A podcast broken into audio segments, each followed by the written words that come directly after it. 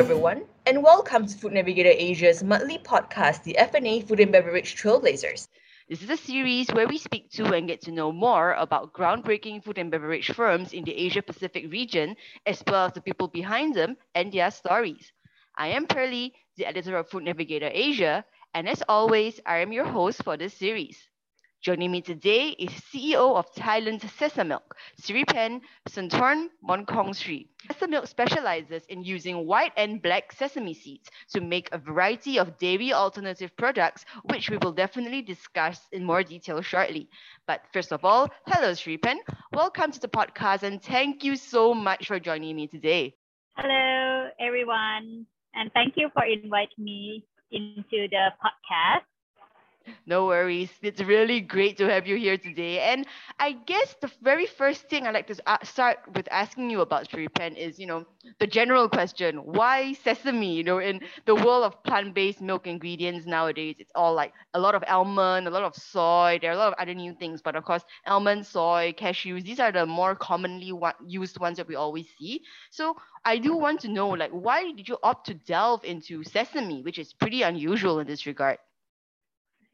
Yeah um actually it's maybe unusual for other people but from my background mm-hmm. we have the specialist and specialty in sesame field for more than 10 years uh-huh. that's why um, i know well about sesame the uh, the strength of the sesame the benefit of the sesame and where can we find or source the raw material all right. So we will definitely get a bit more into that later when I ask you a little bit more about your personal experiences. But I guess since we're on the topic of sesame, I'd like to first find out from you, you know, are there any particular health benefits that, you know, in your long experience with sesame you have seen that, you know, that sesame has in terms of health benefits compared to sort of like these other plant-based ingredients? Yeah, sure. It helps reduce cholesterol, mm-hmm. reduce um, blood sugar level, and also good for like a skincare for hair, skin, yeah, mostly because it's full of uh, vitamin E and sesamin, mm. and it's good for protect heart health too. Mm-hmm, mm-hmm.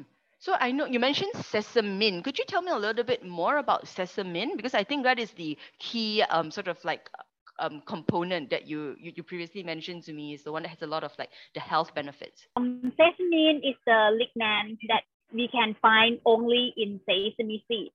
Mm-hmm. Normally, this um, is the function for plants to protect themselves from the um, insect, but for humans, it's very beneficial to our body. Mm-hmm. Uh, most of the benefits in sesamin it helps us to like maintain our balance maintain okay. our hormone. But I'm also wondering, like, in terms of sustainability benefits, because that's the whole thing about plant-based, you know, products nowadays. A lot about sustainability focus. So, is there anything uh, in particular for sesame, you know, and its cultivation that stands out in terms of um, sustainability benefits? When we compare, when we grow the plant-based, mm-hmm. like almond, oat, or soy, mm-hmm. sesame is a drought resistant crop. So it consumes less water when we plantation lesser than soy about 22%. And okay. it's good for the climate. Mm, for sure. In, in Asia like us, like in Thailand, Myanmar, mm. Malaysia, yeah. Mm-hmm, mm-hmm. India or even the Africa. I'm also wondering because I know at the moment now Sesamilk has focused a lot of effort on you know making sesame milks like milk milks in in in that different formats, different sizes. But you did tell me previously, I think that you are now looking at expanding your product range to more things. You know, I, I heard cheeses, you know, the other dairy alternative items. Could you tell me a bit more about your plans for the expansion? Mm, actually, our vision is to be like professional in sesame. Mm-hmm. That's why our plan in the future is very vertical. Once that we already able to produce milk from sesame, mm-hmm. we able to replace dairy. Mm. So anything that dairy can do, we can do it too, like mix with um, beverage, coffee, mm-hmm. chocolate, tea, and also at the same time, it can replace coconut milk too. We we use it for curry, um, dessert, like and ice cream too. Okay, yeah. so I, okay, so of course now your specialty is a lot in like dairy alternatives items. I know that you're saying to use sesame milk to replace um the um regular dairy and also to re- replace um regular like um coconut milk. So I am wondering out of curiosity, do you think that sesame um could potentially also have a role to play in sort of like plant-based meat alternative product development? Are there any components of sesame that could play a role in this? Yes, like um, right now, many chefs that try to develop the new recipe, they're also trying to add our milk into the recipe too, like mm. as a sauce to put oh. on the steak, but not the real steak, but the plant-based steak. It will be more like gravy and sauces then, not so much the actual yeah. meat product. Ah, okay, all right, that makes sense as well. Okay, very interesting. So if we look a little bit broader, I'm also wondering like what are you seeing in terms of the market for plant-based beverages in Thailand right now? I mean, we always see a lot of hype, a lot of discussion over plant-based meats, and I feel like you know there's a bit less hype. So I'm just wondering about what are your insights on the plant-based beverage market in Thailand right now? Yeah, right now only in Thai market we the I mean the growth of the plant-based milk keep mm-hmm. increasing, you mm-hmm. know. But it's something that Thai people very it's easy to adapt because mm. we drink a lot of like soy milk mm. since for a long time. Yeah, and once that it's already have um, alternative and more variety, it's not hard for um, consumer to try and adapt.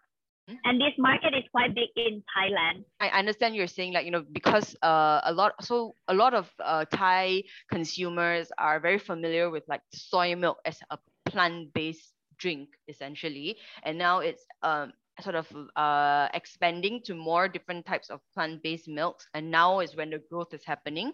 So how do you see this sort of like plant-based beverage trend evolving? You know how is it growing over the next few years? What, what are your predictions of this market? Actually if from the paper itself it's grown around um, 8 to 12 percent. Mm. but because of many factors mm-hmm. it can i think it's can accelerate mm. the speed of the plant milk mm-hmm. even more than 12%. Okay. But we have to come back and see at the economics too, you know, because yeah. when there recess or something like that, um, mm-hmm. plant-based still a higher price than normal or regular dairy. Um, I mean, plant-based industry is the key that we have to try to unlock this. We've talked a little bit more about now about you know your products, about Sesamilk, about the industry. But first, I'd like to now find out a bit more about um, Sripan, your own entrepreneurial journey so far. You know, you mentioned that you have a background with uh, sesame seeds and grains and all that. So I'm wondering, how did you find yourself here as a food entrepreneur right now? Our family business mm-hmm. is the uh, hulling manufacturing. Mm we hull sesame seeds. We unhusk the sesame seeds from we bought it from the uh, farmer, collector, mm-hmm. and we also import. So we work together with Thai Leading University mm-hmm. to develop the formula. My, my son, he has the dairy allergy. Mm. So I'm very into the alternative dairy try to find because if we talk about uh, five years before, there's no not much alternative plant milk. Mm-hmm. So it's very difficult for kids that time when mm. they allergic. So mm. together with our experience and our mind need, so we we come up with the idea of making um, milk from oil seeds like so this is a new part of the business essentially that you know it's a new thing that you guys have created under the business. Huh. Very interesting. Okay. So let me just go back quickly, you know, into like challenges, as you mentioned. So what is have you what have you found to be the most challenging thing about creating this new category essentially uh, within this uh, sector the, the plant-based sector itself is already considerably a little bit new so you know this is yes. sesame milk is like even newer so what has been the biggest challenge for you so far uh, at, at the beginning when we start at mm-hmm. the initial stage, we mm-hmm. think that um, making a milk mm-hmm. is the key challenge for mm. us. Mm. But once that we already um, established mm-hmm. or launched the product, we yep. found out that marketing is the most key challenge for us, you know, mm-hmm. because it's um, the marketing for the commodity product and the food industry is totally mm-hmm. different. Mm-hmm mm-hmm. especially at the time that um, technology, um, social media come to involve. Mm. So the marketing part is the very challenging part for us. Mm-hmm. The marketing only in Thailand as our first plan. But because of our product very new to the market, mm-hmm. for the international market too, that's why when it happened, it happened at the same time. So quite international. We have to export. We have to help our distributors to promote the product that nobody think that it exists before. You mentioned also like, you know, cost reduction, you know, prices as a major challenge that needs to be, you know, needs to go down if, in order, order for the category to really grow. So what are you still seeing so far as the main challenges and as so far as, you know, bringing costs down? Uh, actually, because um, we are in the commodity industry for a long time. Mm-hmm. So the price fluctua- fluctuation is quite common, especially like this time. Actually, it's good for um, commodity product because the price keeps higher.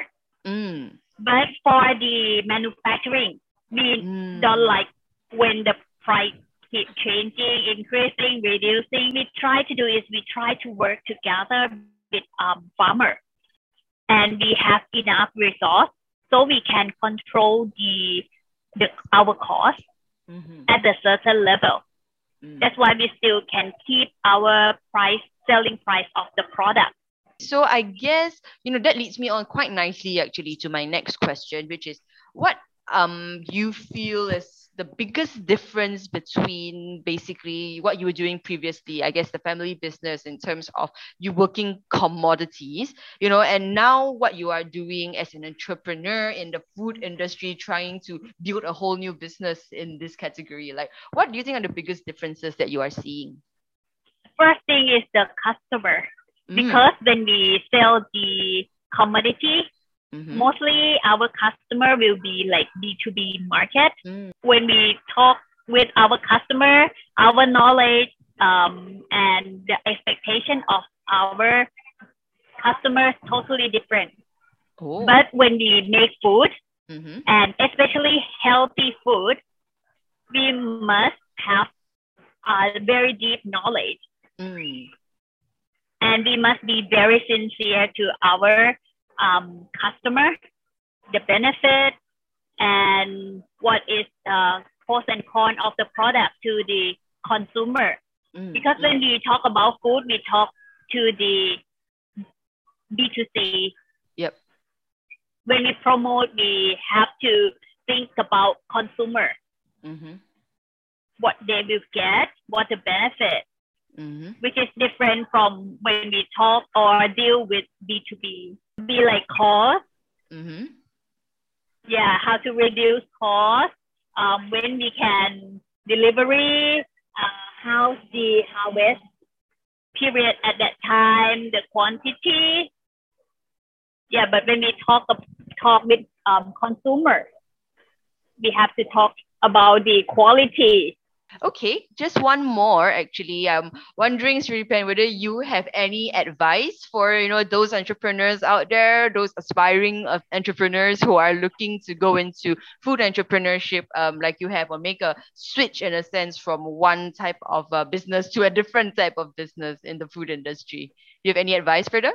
maybe it's very short words, but mm-hmm. it's quite true from my experience, mm-hmm. which is action.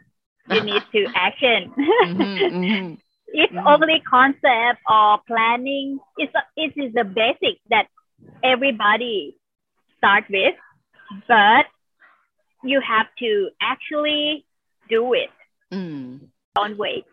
Okay, very cool. Thank you so much, Ripan. Thank you so much for joining thank me you, today, Ripan. Yes, thank you. It was so great yeah, to have you, you on everyone. the podcast today. Thank you. Thank you so much. Yeah. And thank you also everyone for listening to this podcast as well. And I wish everyone a great day ahead. For Food Navigator Asia, this is Pearly signing out.